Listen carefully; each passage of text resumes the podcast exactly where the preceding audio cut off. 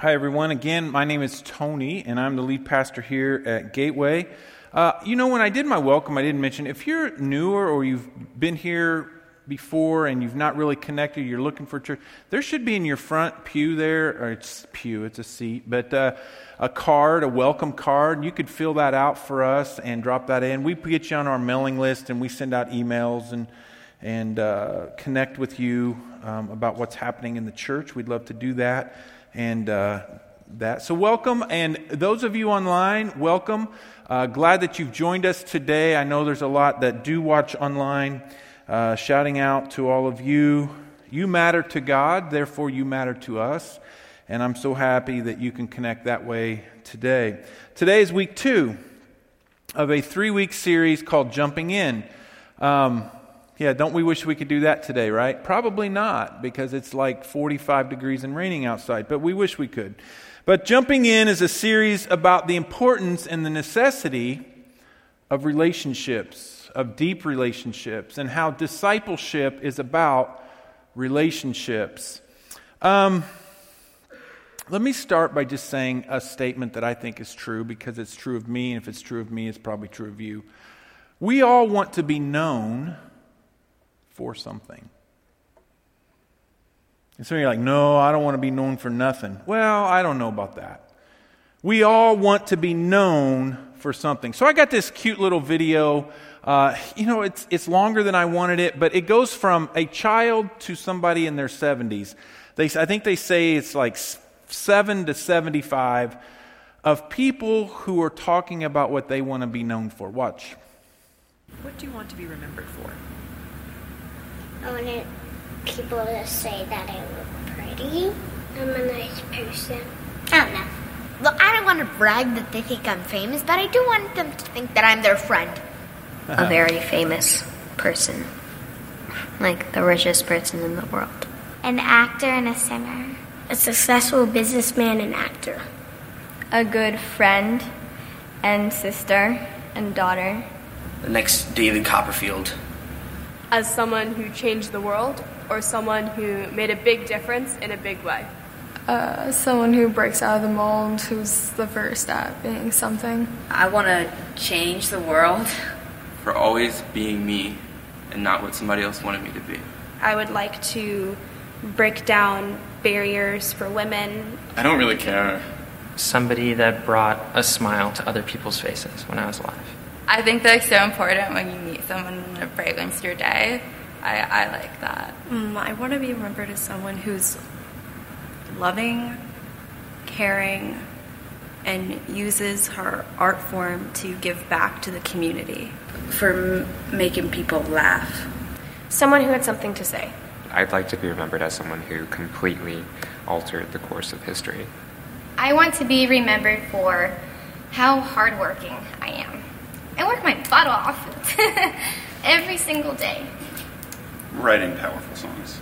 A hard worker, someone who cares about people and enjoys life. Probably that I just made an impact on the people that were was were close to me. Making a difference in the world of show business. Just making some contribution that people go, oh yeah, that wouldn't have happened without him.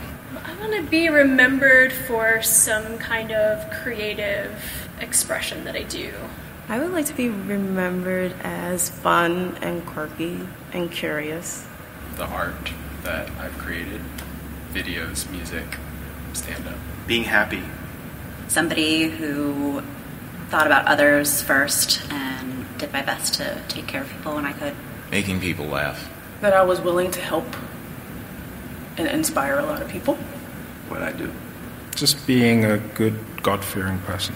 All around nice guy who would, you know, do things for this, for for you if you need help. I feel like men think more about leaving a legacy. They're all worried about dying. An Academy Award winning actress, a Grammy Award winning singer, and a Tony Award winning uh, actress. Doing some kind of good in the world, some kind of change. For listening to my friends a lot and uh, just caring about other people. For being kind and intelligent. My heart and my mind. My integrity and how I treated others. My love and laughter, and my presence, and my contagious smile. That's what I like to say. I guess I want to be remembered for being a good mom, a good father, being a good man, being the kind of mother that the kids will take your call. My wit and sense of humor. Changing the world in some small way. That I, that I had brought in some indirect way goodness to the world. Being a good dad and a good husband. Or maybe helping other people out. I'm a professor of mathematics right now. I've taught for 25 years. If you put all of my students, all of, if you added up all my students you, and, and invited them, I could fill up Madison Square Garden with all my students. That's my legacy being someone that you could count on and someone who was reliable and a, and a good person to know. The undying love I have for my friends. A decent human being, probably. A good person. He was a good man. Helping others. Having made a, a difference in someone's life. A good mother, a good grandmother, a hard worker, and a good example for people working past 65 being a kind person. A person that uh, helped uh, uh, other people and uh, was kind. Being a decent, honest person. Good guy. Uh, a loving father and husband. For being fun. For living every day, for pursuing my goals, for being who I am. That I made an impact on someone's life. That I that I gave good advice, that I accepted good advice. Kind and helpful. I know it was long, but I didn't want to be age discriminatory, right? Did you all notice? They started very young, and as they moved through, they went from young to old. And did you notice how some of the things people wanted to be known for changed? They changed as they got older.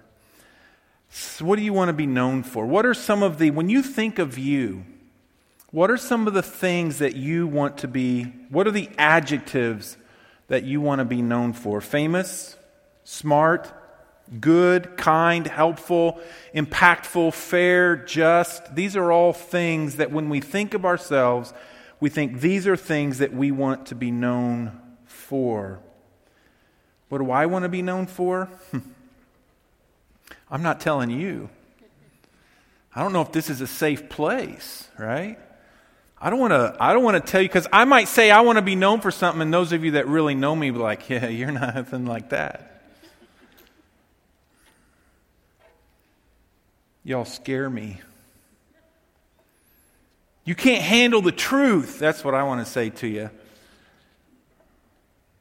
Me, I think I want to be known as someone who studied and was smart and thoughtful, somebody that was helpful, somebody that was impactful, that I made an impact on somebody's life or an organization's life.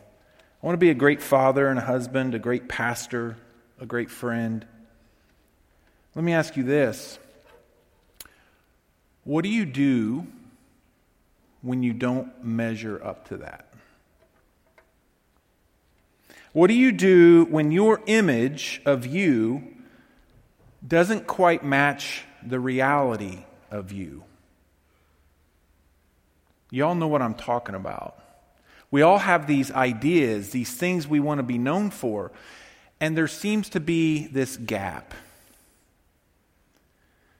And so, what do you do when your image or your thought of who you ought to be doesn't quite yet match who you really are, or the disappointment or the regrets of who you are, we all have them.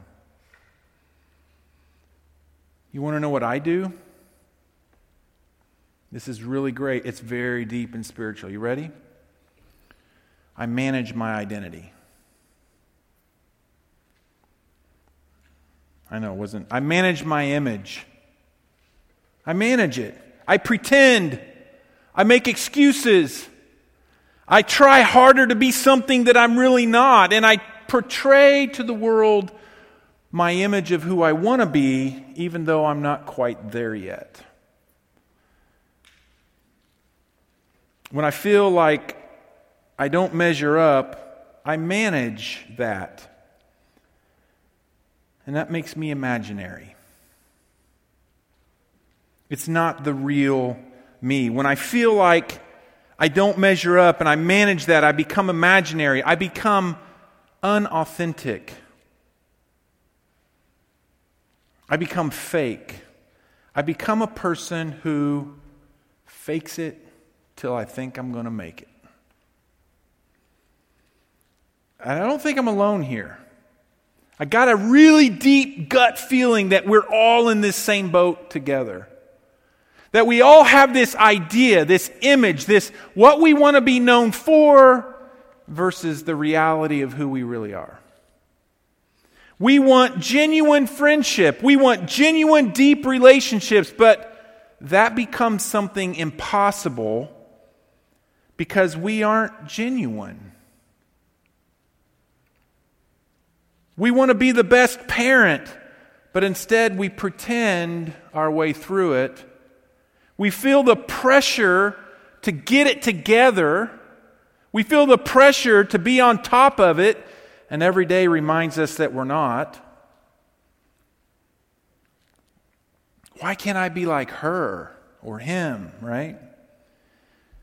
And we surf Facebook and we surf Instagram and we see these wonderful pictures. Well, I'm just going to tell you these things on Instagram and social media are what people want to be known for. It may not necessarily be who they are.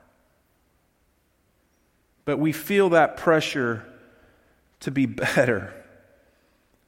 But here's the real problem with pretending. Here's the real problem with faking it till you make it. Here's the real problem with that. If I simply go into this pretending mode and I simply pretend to be something that I'm not, here's what happens I actually stop growing. Fake it till you make it doesn't work. As a matter of fact, when you fake it, you never make it. Because you never face the reality of who you are. You never face the reality of who you're not. You never face the reality of the fact that there is growth that needs to happen, and all we're doing is spending our time pretending.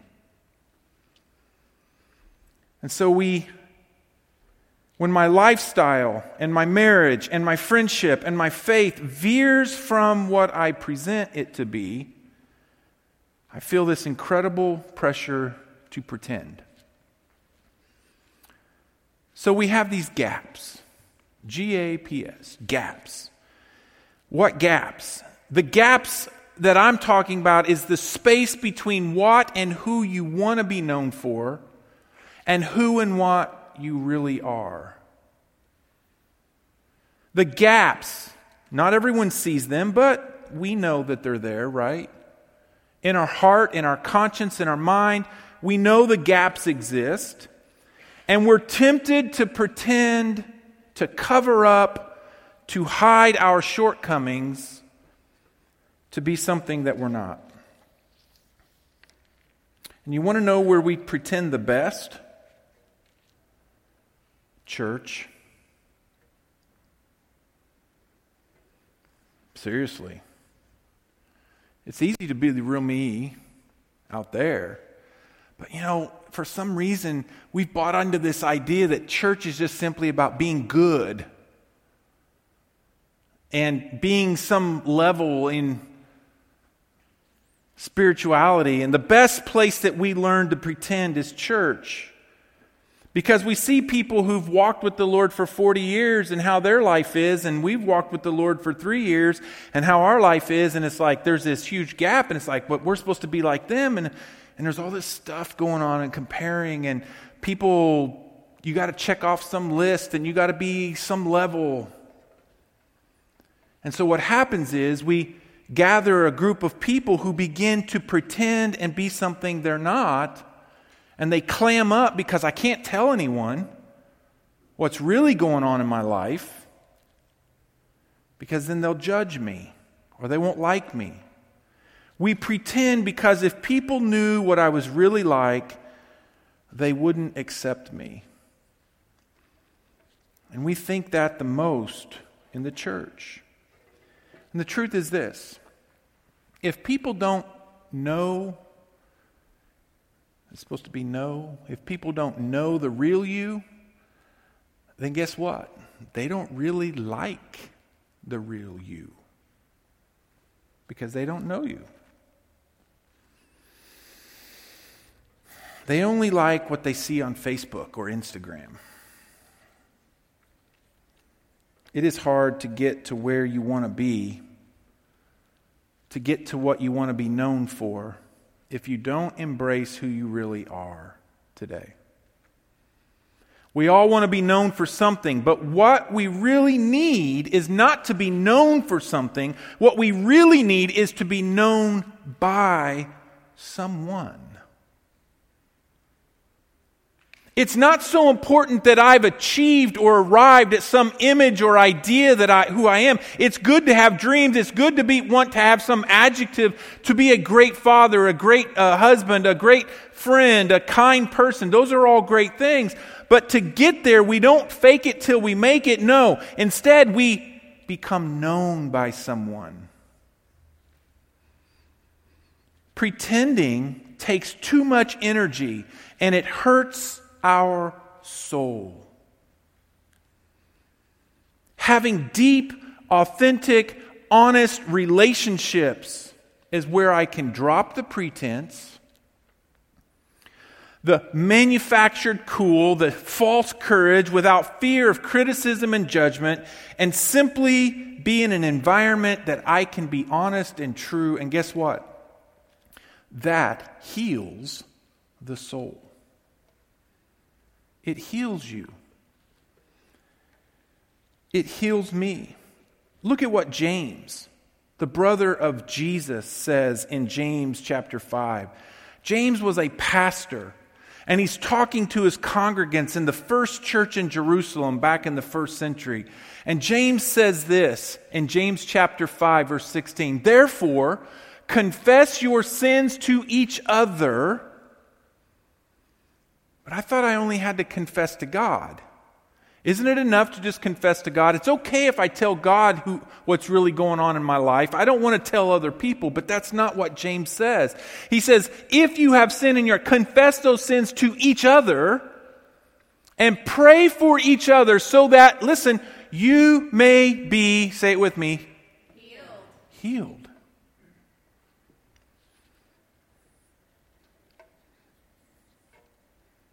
Confession literally means, in the original language, to say the same thing. That's what it means. To confess something is to say the same thing. The same thing about what? To say the same thing about my sin and the position and the, the, the situation that I'm in, the same as God would say about it. That's what it means to confess to not have pretense, to not have false identity, to not fake it till I make it, but to confess, to say the same thing that God would say about me. And here's the kicker not to God, but to each other. And this might be the most difficult thing about being a Jesus follower. This might be the most difficult thing about being in the church, but it's also the most healing thing that we can do as a Jesus follower. When I did my master's work, I had to read a little book by Dietrich Bonhoeffer called Life Together. And it's a book on community. It's a book on the Christian community. And here's something out of his confession chapter that he wrote about confession amongst the believers. Bonhoeffer says, In confession, the breakthrough to community takes place. Did you hear that? He's saying it's not through showing up at church, it's not through just being here, but the true breakthrough to community happens in confession. Sin, listen, sin demands a man and a woman. Sin demands to have a man or woman by himself or herself. It withdraws from the community.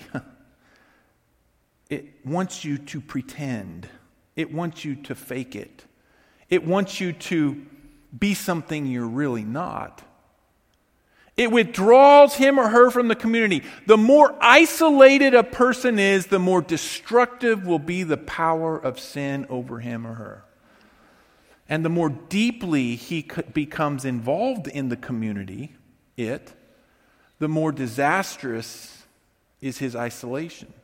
Sorry, I said that wrong. And the more deeply he becomes involved in it, the sin, the more disastrous his isolation. Sin wants to remain, and say it with me, unknown. It's not so much what you're known for, but that you're known by somebody. Because it gives you an environment of opportunity to confess, to be real, to be honest, to be true to yourself. Another pastor wrote it this way in Hebrews chapter 10. And let us consider how we may spur one another on. I laughed this morning. I said, I haven't seen somebody in a while. I think I'm going to have to get my spurs out and ride them a little hard, right? And the person who knows them the best said, Use mine, they're harder, right? Let us spur one another on toward love and good deeds. Not giving up meeting together. Oh, this is a community passage as some are in the habit of doing, but encouraging one another, and all the more as you see the day approaching. To spur means to urge them strongly. To what? To love and good deeds. Perfect love casts out all fear. When you are in a relationship that you are perfectly loved, all fear of being who you really want to be is cast out. Who you need to be is cast out. When you're in that kind of a relationship that you can be open and honest about who you are and what you need and where you want to be, then love happens. The pastor, again in verse 25, is emphasizing the importance of community, the importance of a deeper relationship where we can encourage one another, encourage one another to become who God has called us to be. And then you got Pastor Paul, who planted a lot of churches, and he had a lot to say about this. But one case in Galatians, he says this Brothers and sisters, if someone is caught in a sin, you who live by the Spirit should restore that person gently. But watch yourselves, or you also may be tempted. Now listen, carry each other's burdens and in this way, you will fulfill the law of Christ. If that's not our goal to bring glory to God in our life and to fulfill the law of God, what is that law?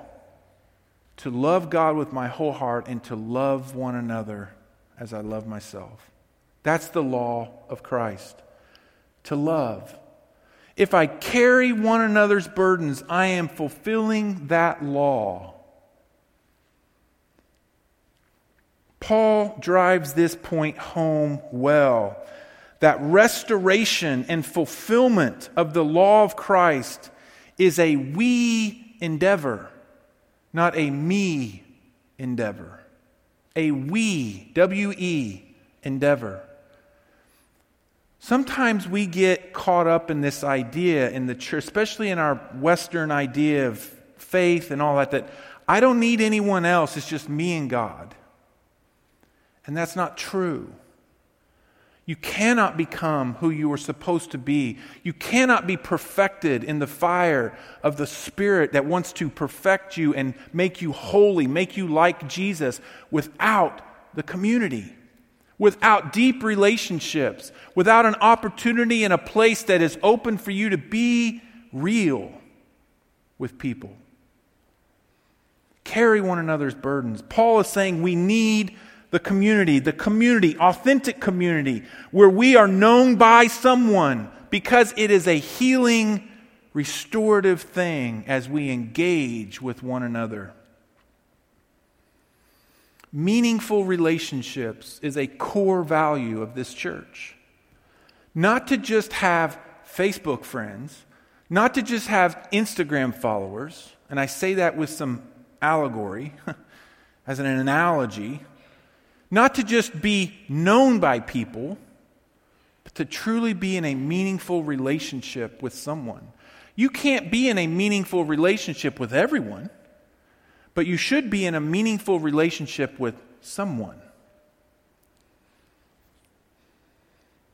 Paul goes on in Romans 15, another place, he says, Accept one another then, just as Christ accepted you, in order to bring praise to God. Did you know that God accepted you the way that you were? Remember what you were before Jesus? I remember how some of you were. I won't go there. I remember how I was. I mean, the fact is, some of you were just dirty, rotten scoundrels. You were lying, you were cheating, you were stealing, you were just downright bad people. Oh, I didn't say that. Look what Paul says. I got a passage Titus. Paul says, At one time, you too were foolish. You were disobedient. You deceived and you were enslaved by all kinds of passions and pleasures. We lived in malice and envy. We like to point the finger about people who hate, but the truth of the fact is, before Jesus, we were haters. we hated and hated one another.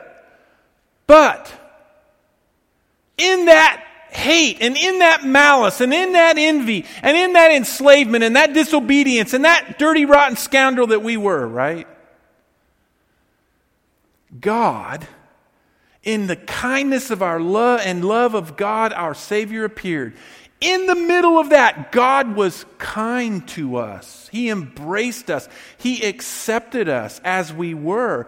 And then He saved us, not because of righteous things we had done, not because we're good, not because you're wonderful, not because a light bulb went off and you went through a 21 day of change and you changed your life and now things are great. No, it's because of what Jesus did through grace. He saved us through the washing of rebirth and the renewal of the Holy Spirit. Not because I'm good, but because He's good. We were dirty, rotten scoundrels, but look at where you are today because of Jesus. Listen, God accepted you the way you were. He had to because you weren't good enough to become anything else that He would accept. He simply accepted you as you were so that He might transform you to be who He wants you to be. There's something there that's important. Yes, God accepted you so that He could transform you. I think we even put that up if you want to write that down. God accepted you so that He could transform you. It's not the other way around. He doesn't transform you so that he can accept you. He accepts you. And when you enter into that relationship willfully, the transformation begins to happen. You want to know where and how God accepts you? through other Jesus followers who are open to his unconditional transformational acceptance. Yeah, the church. The church exists to embrace and to accept everyone, to belong so that they might believe, so that then they could become.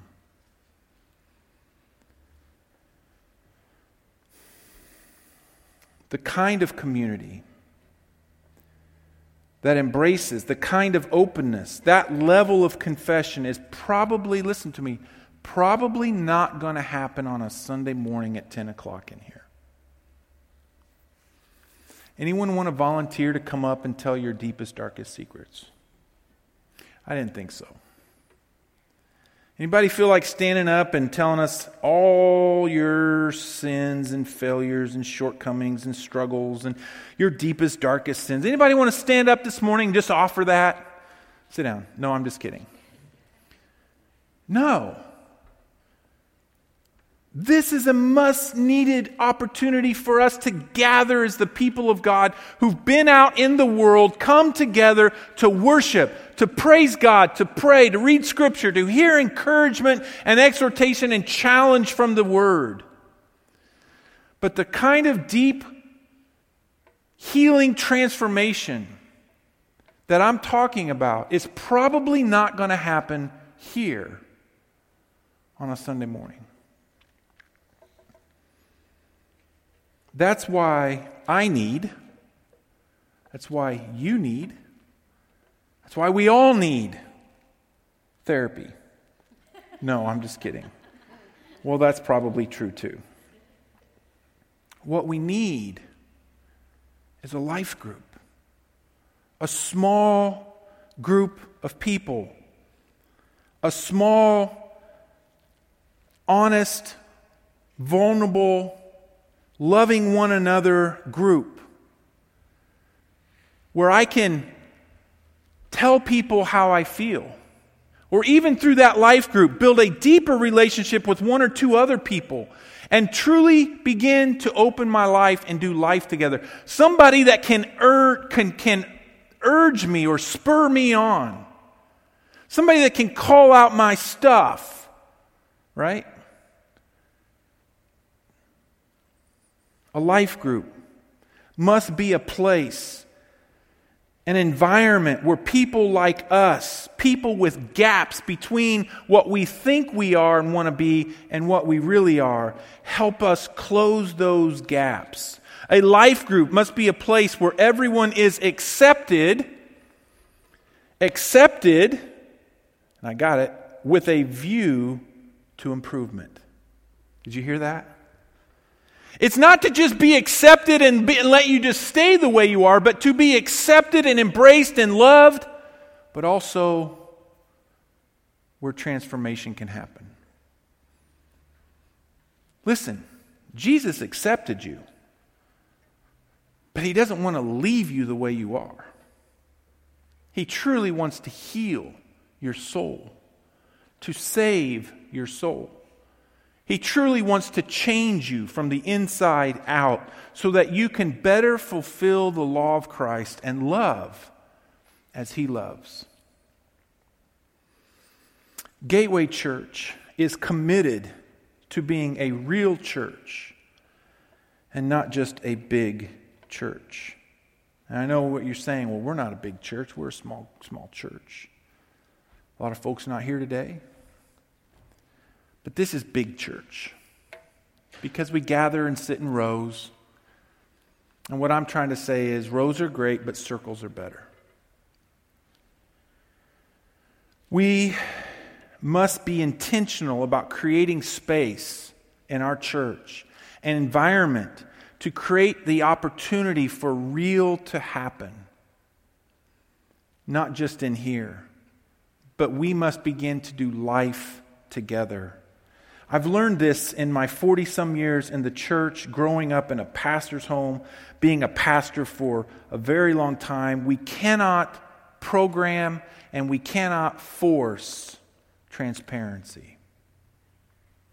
We can be busy as all get out. We can fill the calendar with this event and that event and this social thing and that social thing and this Bible study and that Bible study and this night and that night. And we can just fill our calendar and look like a really, truly busy church. And everyone feels like, oh, wow, we're doing so much. Isn't that great? And nobody is getting close and deep and real with anybody. We cannot program authenticity. All that we can do as a church is set the table and invite you to the table to begin to partake in what we call life groups. A life group is a small circle of real people, real friends, experiencing real change. 10 to 12 people, two to four times a month, having discussions, reading the Bible, praying together, having food, playing games, laughing, checking in on one another, during the week. Men's groups, women's groups, married groups, singles groups, 10 to 12 people doing life together because we are truly better together. 10 to 12 people on mission together, praying for those far from God and finding ways to be a gateway to help their friends and their coworkers and their family find God because God's looking for them. And the best way that God finds them is through you.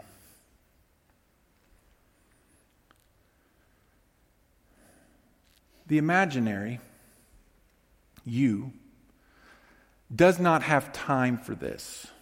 And I know it. I mean, I'm the pastor, and I feel sometimes like I don't have time for this. But the real you is dying for it.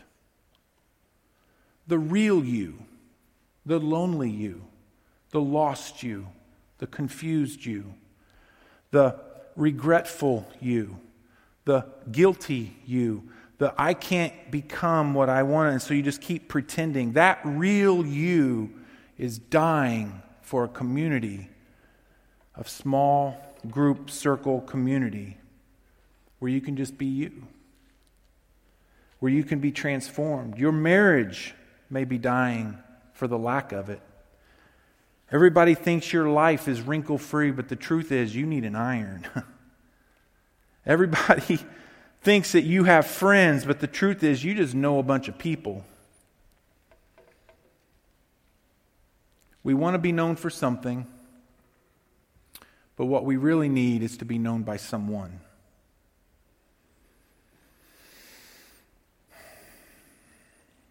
You can never become who you want to be until you're willing to jump in. We show up on Sunday, but we're inviting you to come to the table, to jump into what it means to be in small community groups, life groups, to get real with a small community of believers and to do life together. The culture says for you to protect your image Fake it till you make it. But Jesus says you need to drop the pretense and let Him do the work that He needs to do in you. How? Through the one another's around you, your friends and your family and people around you, the church. That's real church. That's what it means to be real as a church, is for us to love one another, grow together.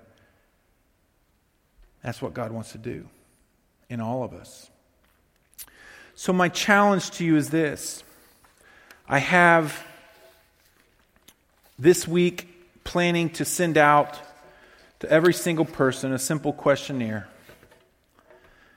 and invite you and just get you to re- reply back to us. We'll send it out via email or maybe put some type of thing on Facebook. I'm not sure how we'll do it. We'll get the word out to you. That's why if we didn't have your information, I really want your information. But next week, you'll hear more, our last week, about life groups. Um, but this week, we're going to send something out and just get some interest.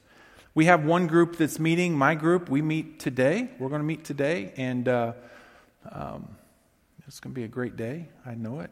Uh, the weather wasn't kind. We were going to go somewhere else and do that. But we also have a couple other groups that are starting to form and shape, and we're still putting together some leaders for groups. We're going to send something out to you, and all I ask you to do this week is to pray about your involvement, to pray about opening your life up, to pray about seeking friends and family and people in your life that you would like to just do this once a while. It's just, our group meets every other week, twice a month because we're young and we're busy and we got kids and family and we all know that life is busy. It doesn't have to be every night or every week, but at least twice a month to meet and to gather and just laugh together, get to know one another more, build relationships. Of course, we eat together and all that good stuff. And, but we're going to send something out to you and ask you just to be involved and look for a way for you to join a life group. I want to pray for you this morning, and then I'm going to dismiss you. We don't have a song for you at the end, so we're going to dismiss you. Father, I thank you for this day. I thank you for this word. I thank you, Lord, for reminding us in Scripture. All of your pastors, your first century pastors, put this emphasis on the fact that we need one another. We need to be real with someone. It's hard to be real with a lot of people, but it gets a little easier when you have just a few. And so, Father, begin to bless and work in our lives and our hearts. Challenge each and every one of us to commit and to be all in, to jump in to life groups. In Jesus' name we pray. Amen. God bless you guys. You can stand and leave unless you